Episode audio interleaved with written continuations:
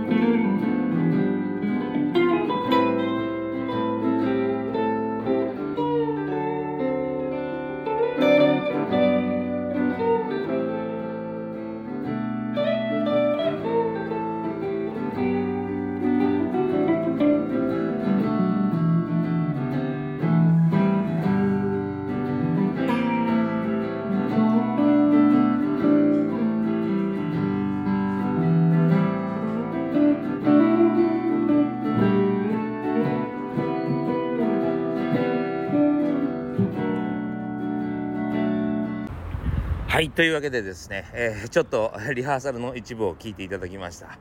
えー、途中でね止めちゃったんであのここで、あのー、打ち切りましたけどもこんな感じでですね、えやっております。はい非常にいい感じですね。なんか僕もその音源聞きながら、えこれは続けていきたいなと思っておりますね。というわけで、え興味がありましたら今度また機会があった時に是非、え聞きに来てください。さあちょっと今日は短めでですね、えーと、旅先なんでちょっと短めになりますけども今日は本題はですね、えー、イラッとしたり自信がないことは、えー、あなたは得意かもしれないっていうお話をしたいと思います。はい、えー、どういうことかというとですね例えばタクシーに乗って運転荒いなとかえー、一方的にやたらと喋りかけてくんなとか ありますよね。もうちょっとこう丁寧に接客できないのかとかねレストランで思ったりしますよね。あとはなんかこれ自信がないんだよねっていう例えばもうギターなんかでもですねこのテクニック難しいなとか、えー、こういうシチュエーション苦手だなとか、えー、いろいろあると思うんですけども実はですねえー、時間が経ってみればそれが一番得意になっているっていうことがよくあるんですね。まああのこれミュージシャンの話で言うととあるジャズドラマーがですねシンバルレガードというのがとても苦手だったと。でも苦手だと思っているから何度も繰り返し練習し最終的にはそれが自分のトレードマークになってしまったみたいなことはあるわけですね。まあ、それと同じでですねやっぱりその、えー、例えばうん接客にしてもそれに対してちょっとイラッとしてしまうなんかあそれはないんじゃないの？って思えるってことは、えー、お客様がどういうふうに、えー、感じてて、え接客する人はどういうふうに対応すべきだっていうことが自分の中でイメージができてるってことですよね。そう。なのでですねもしかしたらあなたにはそれの才能があるってことですね。弱点だと思ってるとか苦手だと思ってることも全く一緒ですね。そう。あの理想があるからこそ理想にたどり着けない。だからこそあなたの強みになったりするってことです。理想がある方が確実に時間をかければ自分のものになるってわけなんですよ。そう。だからですね、えー、そういう例えばイラッとしたり、えー、自信をなくしたりするところからですね逃げてはならないんです。逃げては。あなたはそれにめちゃくちゃ向いてるから苦手だと感じるだけなんで逃げてはダメなんですよ。